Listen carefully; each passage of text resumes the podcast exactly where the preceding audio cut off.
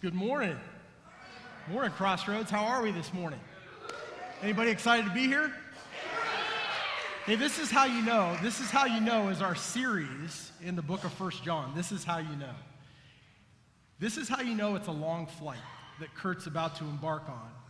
He leaves here in just a few hours out of San Francisco, and he lands in Africa on Tuesday morning. That's a long flight. Amen. So let's be in prayer uh, for him. Uh, he shared with me his itinerary to, uh, this week in the office, and I was just mind blown again of how we can get across the world in a short amount of time, relatively, uh, now in 2021, but still those 20 hour plane flights. That's not fun, is it? My, my son and uh, uh, the Burgess family, I don't know if they made it here this morning. There they are. They just returned from North Carolina on a vacation, on a family vacation to visit their son Grant and his wife Sydney. Yeah, we're, we're glad to have them back. And uh, they were just on a plane for five hours, right? Would you want to be at four times that long? That's just insane, right? Just insane. Well, th- there's something else that I know this morning that I wanted to share with you guys, and that is that I am a blessed man. And uh, I would be remiss if on this August 15th day that I didn't um, let you guys know that today is my wife and I's anniversary. Clap for her. Clap for her. But uh, it was 23 years ago today that we said I do in this building, in this room. And uh, God has been so faithful. And uh, so you see, 23 years goes by, and this is what happens. This, well, let me try again. This is what happens. There you go. There you go. Yeah. So a lot has happened in 23 years, but God is so good and so faithful. And uh, I am just so blessed to be married to Amy. So thank you for saying I do so many years ago. And uh, so we're in our series in the book of First John, and uh, we're gonna we're gonna read our passage this morning as we get started. So if you have a Bible, or you um, have one of those smart devices on you, electronic devices, I'm not gonna be mad if you pull one of those out. And uh, go ahead and read along. We're in First John. We're gonna pick up where we left off last week in chapter two, starting at verse 12. 1 John chapter 2, verse 12. Let's read together. I am writing to you, little children, because your sins have been forgiven, because of Jesus' name. I am writing to you, fathers, because you have come to know the one who is from the beginning. I am writing to you, young men, because you have had victory over the evil one. I have written to you, children, because you have come to know the Father. I have written to you, fathers, because you have come to know the one who is from the beginning. I have written to you, young men, because you are strong. God's word remains in you, and you have had victory over the evil one. Do not love the world or the things that belong to this world. If anyone loves the world, love for the Father is not in him. For everything that belongs to the world, the lust of the flesh, the lust of the eyes, and the pride in one's lifestyle, is not from the Father, but is from the world. And the world with its lust is passing away, but the one who does God's will remains forever. Will you join me in prayer this morning as we dive into God's Word? Heavenly Father, we're just grateful, God, for this opportunity to gather in your name as your people, God, called to your purposes. And God, we certainly want to know your will. God, so we open up your letter, your love letter, the Word of God, the Bible, this morning, with hearts that desire to know you and to know your will for our lives. And God, as we, we dive into this passage in 1 John, God, I just pray that we might be enlightened into what it looks like to know you and to love you the way that we should. And God, I just pray for the things that are happening in our world this morning. There's a lot of chaos, a lot of things in the news. God, you're aware intimately of every detail. But I just pray for those in Haiti this morning. God, the devastation that's there, I just pray for comfort. God, you're a God of comfort. You're a God who awakens people to you and you're the reality of who you are. So, God, I just pray that you comfort those in Haiti that have been impacted by this disaster, this earthquake, God. I, I also pray for those in Afghanistan this morning. God, as there's a lot of things happening overseas right now, things that are unraveling. God, and I pray for those that are just going through a tough time here this morning, right here in our in our locality of Sacramento. I just pray, God, for you to just be close to the brokenhearted, you to be the God that we know you to be, the God of truth, the God of love. And God, I just pray that we might return our hearts to you if we've strayed. This morning, God, we, we just are excited to be able to, to understand and discern your will. And we ask these things in Jesus' name. Amen. Amen. There was a group of first graders that were on a field trip and they were visiting a hospital. This is obviously pre COVID. I don't know that they allow hospital field trips anymore. But there was a group of first graders, and they got to walk through the hospital and see what all the different departments did and kind of understand the, the medical world a little more. And at the end of the, the field trip experience, they were able to ask some questions. And an astute young lady raised her hand and said, How come everybody's always washing their hands? To which the nurse that was answering the questions replied, Well, there's two things that I need to tell you. Number one is we love here in the hospital. We love cleanliness. And secondly, we hate germs. We just cannot stand germs. And that's why everybody washes their hands so often in a hospital. Now, of course, we need to be washing our hands as well, right? And I learned, I didn't know this, but I learned that most of us, like 95% of us, don't wash our hands appropriately. Did you realize that? We kind of like quickly just go like that and we're done, right? And it kills like 1% of the germs on your hands. So it's not really effective.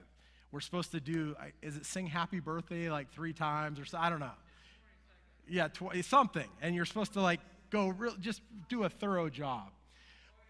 But isn't it true that, there, that love and hate can sometimes go together?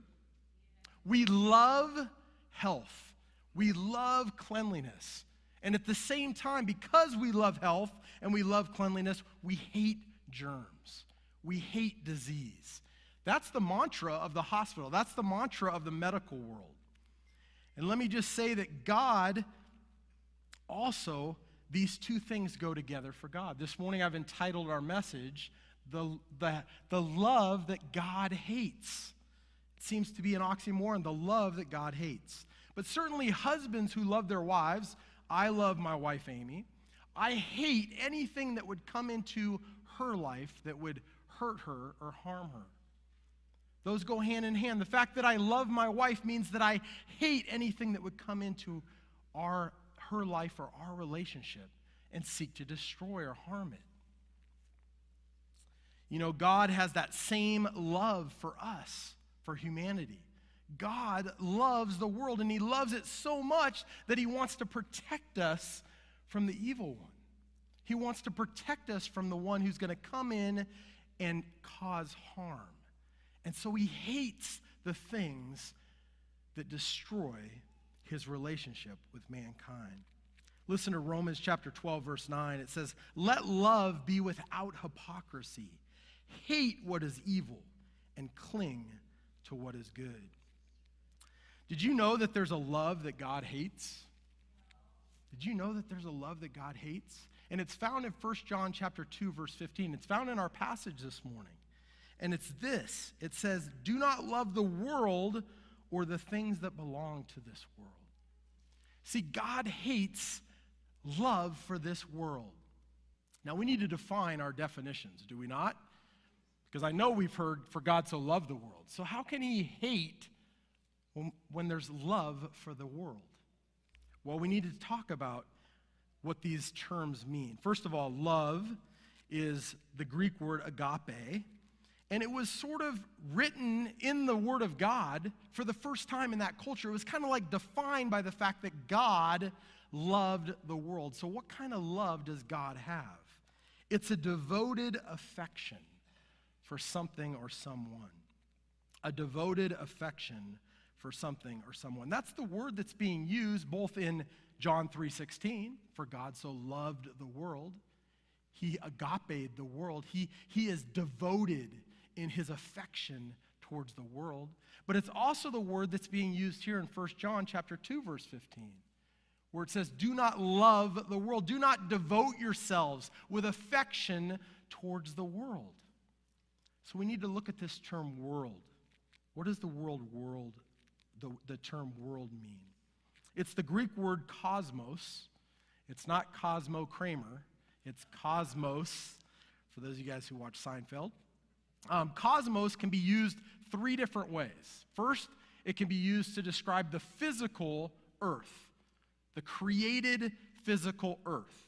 That word is world in the Bible, and it's the same word cosmos that's used uh, to, d- to describe the world. God created the world, He set the world and, and laid its foundations, the Bible tells us. That's the physical world. Secondly, it can be described of, of mankind in general, humanity, the people that belong on this earth, that live on this earth. That can also be used, uh, to, the word world in the Bible can be used to describe that. But there's a third way that the word world can be used, and that's to describe an invisible spiritual system that's opposed to God and to Christ. A, a spiritual, invisible system that exists that is opposed to God and Christ. Now, I'm going to um, uh, look at Ephesians chapter 6, verse 12, real quick with you guys. Ephesians chapter 6, verse 12 says this it describes this concept of a invisible spiritual system opposed to God and Christ. Ephesians 6:12 For our battle is not against flesh and blood, but against the rulers, against the authorities, against the world powers of this darkness, against the spiritual forces of evil in the heavens. Paul, when writing to the church in Ephesus, he's saying that, guys, our battle is not against the other guy, a human man. That's not what we're fighting against. We're fighting against the powers, the invisible powers of darkness. We can't see them, but we certainly can deceive them. We can, we can perceive them. We can see them all around us at work in our world. Things that are moving and shaping our world to do things that are opposed to God and his agenda. And that's what's in view here in 1 John chapter 2 verse 15 do not love the world. So we could say it this way do not be devoted, do not have an affection towards the spiritual, invisible powers that lead us away from God and His agenda, that lead us away from God and His agenda. Now, I've been a teacher for 20 years. I taught math, but I'm going to take you to school this morning. So, we're going to go through a few verses of the Bible and I just gave you the definitions for world, and we're going to see how you guys do on this quiz. You guys all ready for this? All right, these are verses that use the word cosmos in the Greek, the word world in our English translations, and you have to tell me if it's one, the physical world, two, if it's the human world, humanity, or three, is the word, uh, the spiritual forces that exist that are opposed to God and His agenda. All right, let's start with our, our first one. And our first one is, pop it up on the screen for me. There it is. John 1:10. He was in the world and the world was created through him, speaking of Jesus. Yet the world did not recognize him. What do you guys think? He was in the world. Which one is that? Which one? It could be two, but it also could be one. He came to the world. Remember? Jesus took on flesh. He left heaven and came to earth, the created physical earth. So he was in the world, he was amongst humanity, or he was in the physical earth. And the world was created through him. Which one's that? Likely number one, right? The physical world was created through him. Yet the world did not recognize him It's got to be two, right? The rock doesn't recognize him. No, it's, it's humanity didn't recognize. So sometimes the word cosmos is used three times in this one verse, and yet it has different meanings. Different meanings. Let's go to the second one. Second one, John 3:16. For God's loved the world in this way. He gave his one and only son so that everyone who believes in him will not perish but have eternal life. Which one is that? It's humanity, number two, right? Next one. John 15, 19. If you were of the world, the world would love you as its own. However, because you are not of the world, but I have chosen you out of it, the world hates you. Three, right? So it isn't saying that you guys aren't human beings, right? It doesn't say that, hey, if you guys were of the world, that doesn't mean like, oh, you guys must be extraterrestrials, right? You guys are from some other planet. No, Jesus isn't intending to say that to his disciples in John chapter 15. He's saying that if you guys belong to this invisible system, this worldly system that's opposed to God and Christ, if you were a part of this, then the world would love you. The world would embrace you. The world would accept you and celebrate you. However, because you are not of this world, why are they not of this world? Because they've chosen Christ, because they've chosen to follow Jesus. God has called them out of that universe, out of that belonging to, and He's called them to something else. And that's to become His sons and daughters, His disciples, followers of Jesus that are going to make an impact in a spiritual way. We are to let our light shine among men so that they might see our good works and glorify our Father who is in heaven. He's called us to a new existence. He's called us to be a part of a new team, to be drafted onto a new team. How many have ever played for a loser? I've been on some losing teams. It's not fun, right? It's like we've been taken off that losing team, the one that's doomed to destruction and judgment. And God has called our name and He's drafted us onto a team that is victorious because of Christ victorious. We are winners. Now, it doesn't feel like we're winners when we're living on this earth, does it? Sometimes? No, because we're being opposed by the forces of evil. We're being for, uh, opposed by the things that are opposed to God and His agenda. So that there is a, there is a love that God hates, and He rightfully hates it. He hates it because He's a jealous God.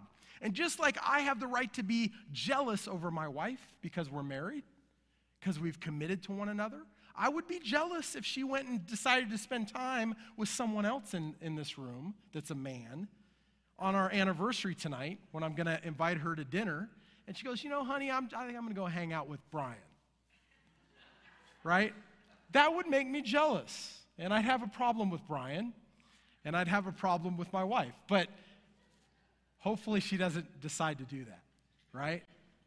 But we, we would have that same we would have that same um, understanding about people that are committed to one another in marriage. Well, God is a, is a much more higher level of commitment. He gave his son so that we could have life. And if we've received his son, if we've received Jesus, if we've called on his name, trusted him as Lord and Savior, then we are entering a covenant relationship with him. And he's a jealous God. He doesn't want us to have affection for other things, and rightfully so.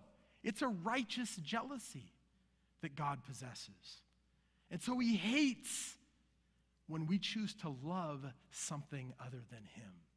When we choose to start to pursue and become devoted for the things of this world and all that it stands for instead of him. So I believe this text gives us four reasons why God hates when someone loves this world. Let's, let's explore those together this morning. Four reasons that God gives. Number one, it distorts our identity. It distorts our identity. verses 12 through 14 in this text, John is writing to the church. And, and, and up until this point, we might think that John is dissatisfied with the people that he's writing to, the church that he's writing to, that he is unhappy with their spiritual condition. Because he's really, he's, he's hitting them over the head with the idea that, hey, you guys sin, you guys get off track, you need to confess your sin, you need to get right with God. But right here, we see God, John's heart for the people. We see the way that he truly views them. Listen to what he says I am writing to you who are God's children. That term children in verse 12 is a different Greek term than in verse 14. It's the term that was used earlier in the book to describe little born ones. Little born ones. Ones who had just received Jesus Christ as their Savior and had been born again. He's writing to those who had placed their faith and trust in Jesus, who had left the world behind and said, I'm going to follow Jesus Christ as my Savior. He says, I'm writing to you because your sins have been forgiven through Jesus. He recognizes who his audience is. They're followers of Jesus. And he says, I'm writing to you. I'm proud of who you guys have chosen to be in Christ. Verse 13, I'm writing to you who are mature in the faith. This is a, another translation, the, the New Living Translation. But in, in, our, in our text, it says, I'm writing to you who are fathers. Fathers is just a term for somebody who is experienced. I'm a father of five children. I have a lot of experience in raising children, in walking the journey of life that God has given me. And that's what he's saying. He's saying, I'm writing to some of you who are mature, some of you who are, who are fathers in the faith, because you have come to know the one who is from the beginning. There's, there's a relationship that develops, is there not? I know my wife Amy so much better 23 years down the road than I did when we first were dating or when we first said I do. And hopefully the love matures and it grows deeper as you get to know someone for a long period of time. And that's what had happened in the church, in, the, in these men and these women. He's saying, You guys are like mature in the faith. You're like fathers because you have come to know the one who is from the beginning. And I'm writing to you, young men, because you have had victory over the evil one. Then in verse 14, he says this again. He says, I have written to you, children. And this time he uses a term for children that's different than that first one, the little born ones. This is more of like toddlers or, or school age children, children that have grown up a little bit, but they're still children. He says, I have written to you, children, because you have come to know the Father. See, there's a difference between first being born and we come out of, of the womb and we see our parents and we just cry, right? We're like, God, you, what were you thinking? Giving me these two, right? To when we begin to interact with them and we, we, we experience their love and their affection and we get to know them as our parents and we realize the security that's found in knowing them and in loving them and being their child. This is what John's saying. He's saying, You didn't stay little tiny babies. You grew up a little bit and you got to know your father. And then he repeats the line in verse 13 one more time. He says, I have written to you, fathers, because you have come to know the one who is from the beginning. And I believe there's, there's some, there's some uh, commentaries that say that maybe this is just uh, different people at different places in the faith. And certainly that could be valid, but, but likely he's writing to the whole group of them. And he's saying that each one of you guys has a different experience. And I'm writing to all of you, but I see something that's common in your guys' experience, and that is this. You have decided to place your faith and trust in Jesus. You're born again. And some of you have grown up and gotten to know God further and you've become more mature in your faith. But let me just say it all results in this. And this is the end of verse 14. I have written to you, young men, because you are strong. God's word remains in you, and you have had victory over the evil one. This is who John sees as his audience. And he realizes that if they get off track in verse 15 and they begin to love the world, it begins to distort their identity. It begins to threaten who they are in Christ. And he doesn't want to see that happen. And God doesn't want to see that happen in our lives. Number two, it diminishes our intimacy. It diminishes our intimacy.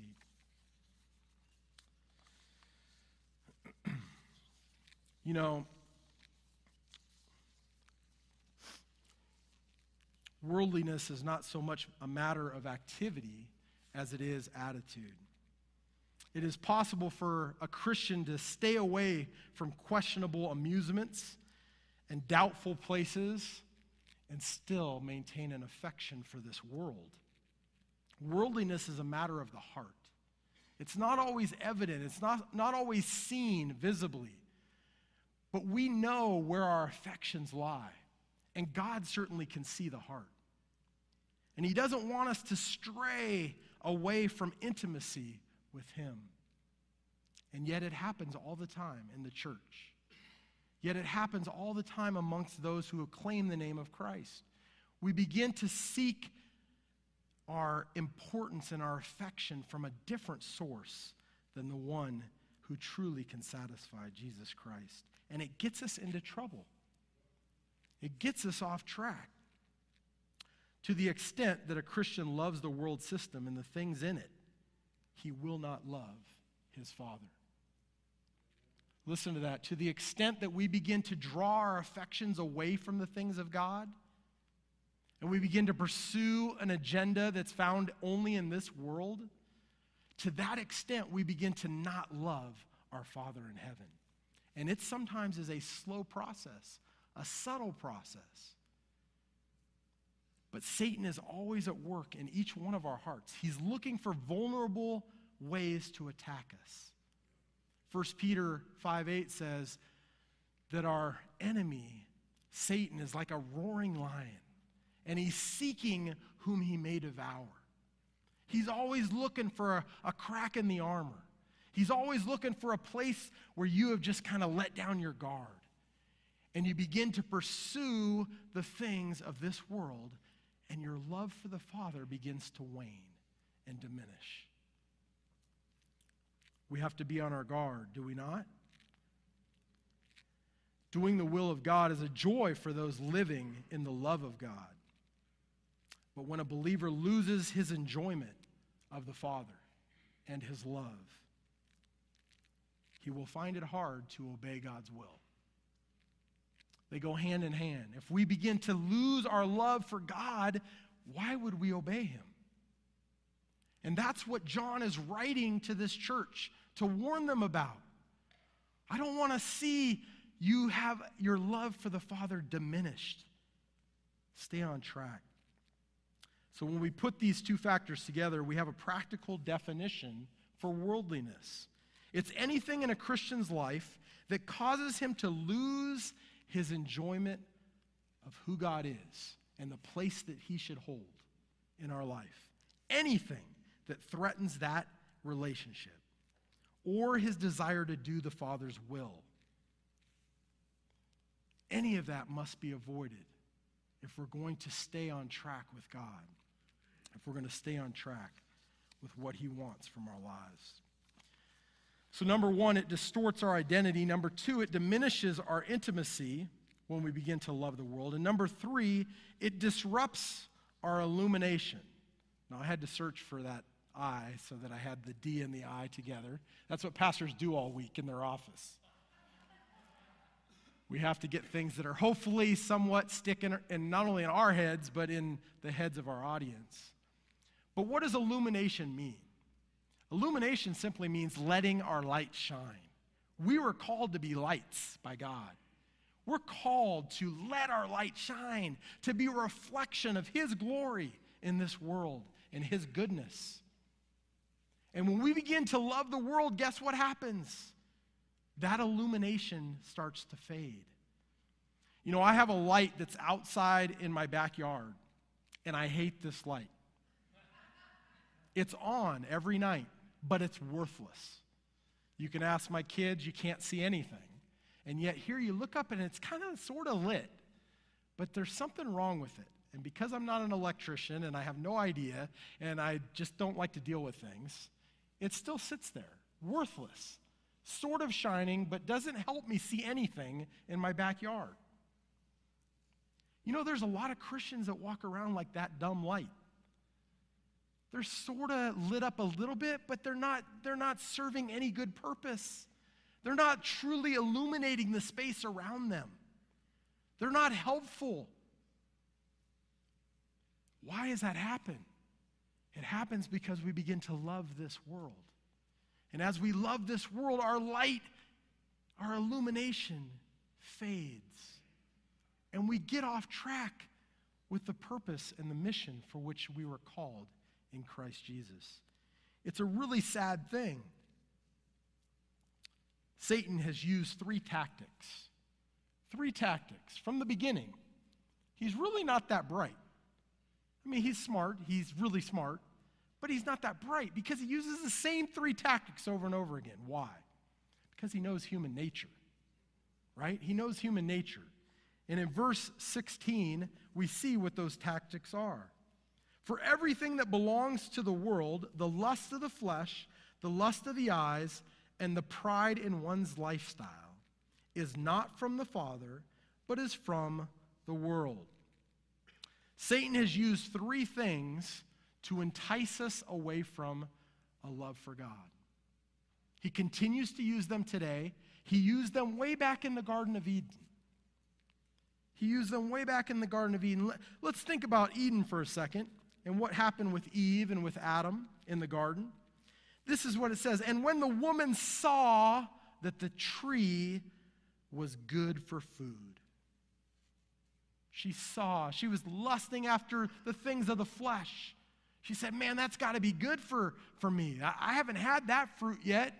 I'm interested in that fruit, but it happened to be the one tree that God had placed in the garden to test their love for Him. Because God doesn't force us to love Him, He allows us to choose. And so there had to be a choice to not choose His love, to disobey His will. And Eve saw that that tree looked really good, and she lusted after it.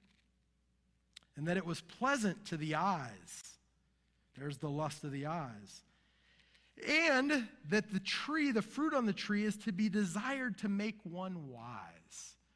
Remember? What the serpent had tempted her with? You won't die. God's just trying to keep you down. You'll become like Him. You'll know good and evil. You'll be able to discern things in life. You'll be able to have a better life. You'll be like God yourself. That's appealing to one's pride. So she took the fruit and ate it. That's Genesis chapter 3, verse 6. Genesis 3, verse 6. You know, God has given man certain desires. All of us, humanity, certain desires. These desires are good hunger, thirst, weariness, sexuality. They're not evil in and of themselves. No, they're gifts. They're good things that God has given us. But there is there's nothing wrong with eating or drinking or sleeping or begetting children but when the flesh controls those areas, when the, when, the, when the old nature starts to get involved in those areas, they become sinful lusts.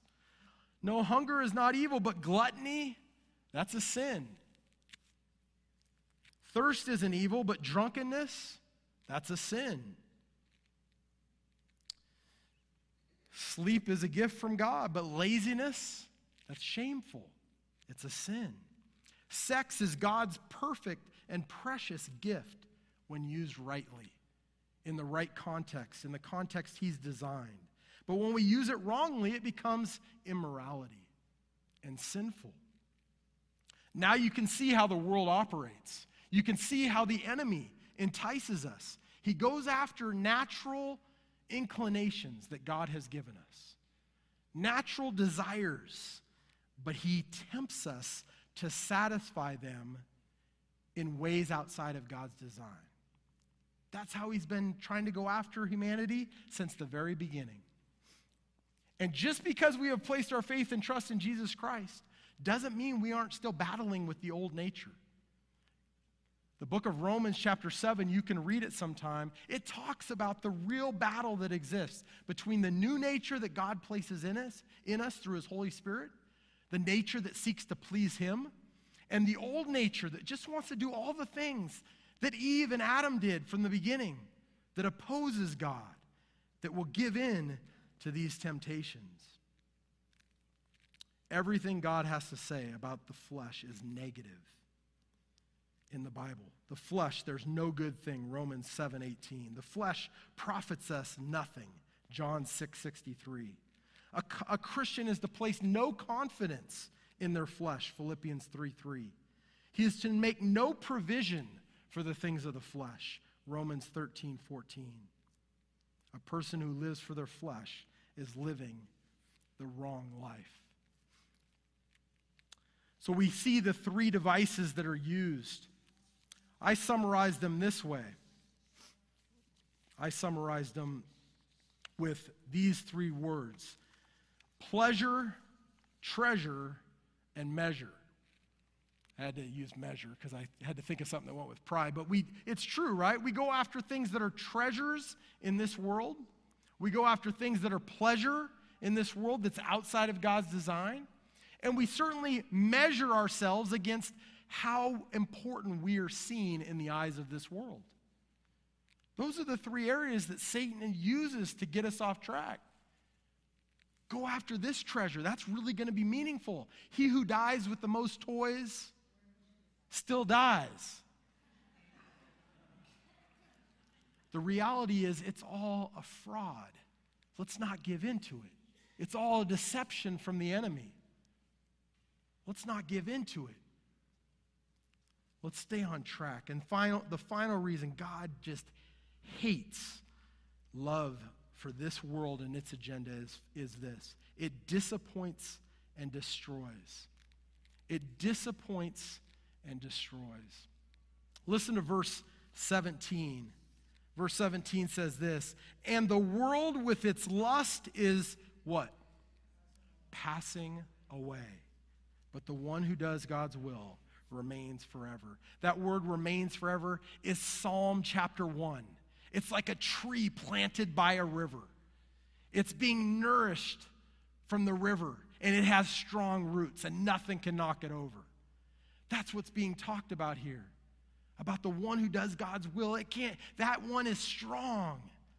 That one cannot be knocked over because it's rooted in Christ. It's dedicated to loving God and the things of God. Let us be like that kind of tree.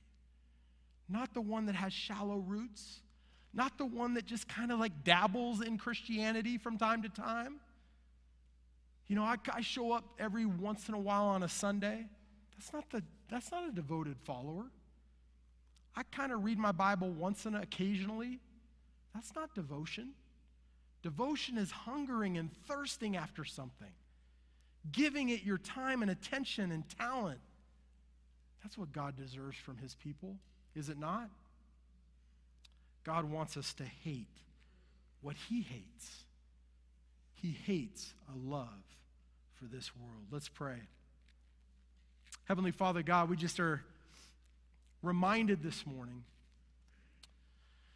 God, that your hate for the things of this world is well founded. Because you love us, you love humanity, for God so loved the world. And God, you recognize that the evil one, his agenda is to kill, steal, and destroy from our lives. And he's at work even now. God, there might be someone in this room, some ones in this room, that are currently wrapped up in the lust of the flesh the lust of the eyes, or the pride of life. God, I pray that they will confess that to you this morning. Ask for your help in overcoming those temptations. Confess their sins. You are faithful and just to forgive them. Forgive us and cleanse us from all unrighteousness. God, we want to be like you. We want to be lights that shine in this world. We want to be those who are making an investment in the things that are going to last forever. Help us to not waste our time, our energy, our talent on pursuing things that will fade away, that will be destroyed, that will be burned up. God, I just pray that we seek first your kingdom and your righteousness with all of our hearts and with all of our minds. We pray this in Jesus' name. Amen. Now, there may be a few of us in the room this morning that, that need to get right with God. And maybe there's someone in this room who has not placed their faith in Jesus Christ. Right now, you are not a child of God. You can give your heart to Him this morning. We're going to take communion. We're going to remember the body and the blood of the Lord Jesus Christ, just as He asked us to. We're going to come to the table, and as we eat a cracker and we drink a cup of juice, we remember the sacrifice of our Lord Jesus Christ on the cross. Though He was God and He was perfect, He put that on the line on the cross. He sacrificed Himself for sinful humanity so that we could have his perfection and he could cleanse us of our sin. If you've never done that, the Bible says that if you confess Jesus with your mouth as Lord, and you believe in your heart that God raised him up from the dead, you're not worshiping a dead man. We're worshiping a living Savior. Amen? And that's why we remember his sacrifice when we come together. But you, you should get right. It says in the Bible in 1 Corinthians 11 that a man or a woman should examine themselves. See if there's any offensive way within me, Lord, before I come and take of your, of your body and your blood and remember your sacrifice for my sins. Help me to be right with you. Help me to do it in the right spirit, with the right heart. That's what you should do in, the, in this coming song. If you need to take a moment before you go to the table to get right with God, that's what you should be doing. Rededicate yourselves to living out a love for God. Maybe you've been loving the world. Maybe you've been ensnared in some of the enemy's traps. This is a chance for you to go to God and get right with Him. Nate, will you take us to the Lord and worship?